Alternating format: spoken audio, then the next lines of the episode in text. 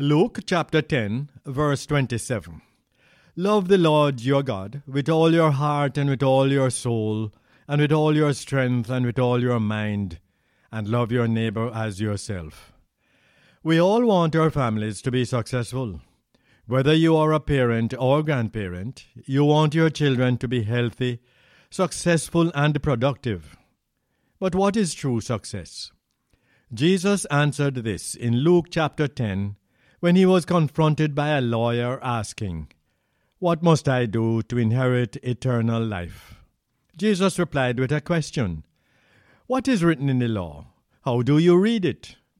The answer is our verse for today. Love the Lord your God with all your heart and with all your soul, and with all your strength and with all your mind, and love your neighbor as yourself. In Luke chapter 10, verse 28, Jesus said, Do this, and you will live.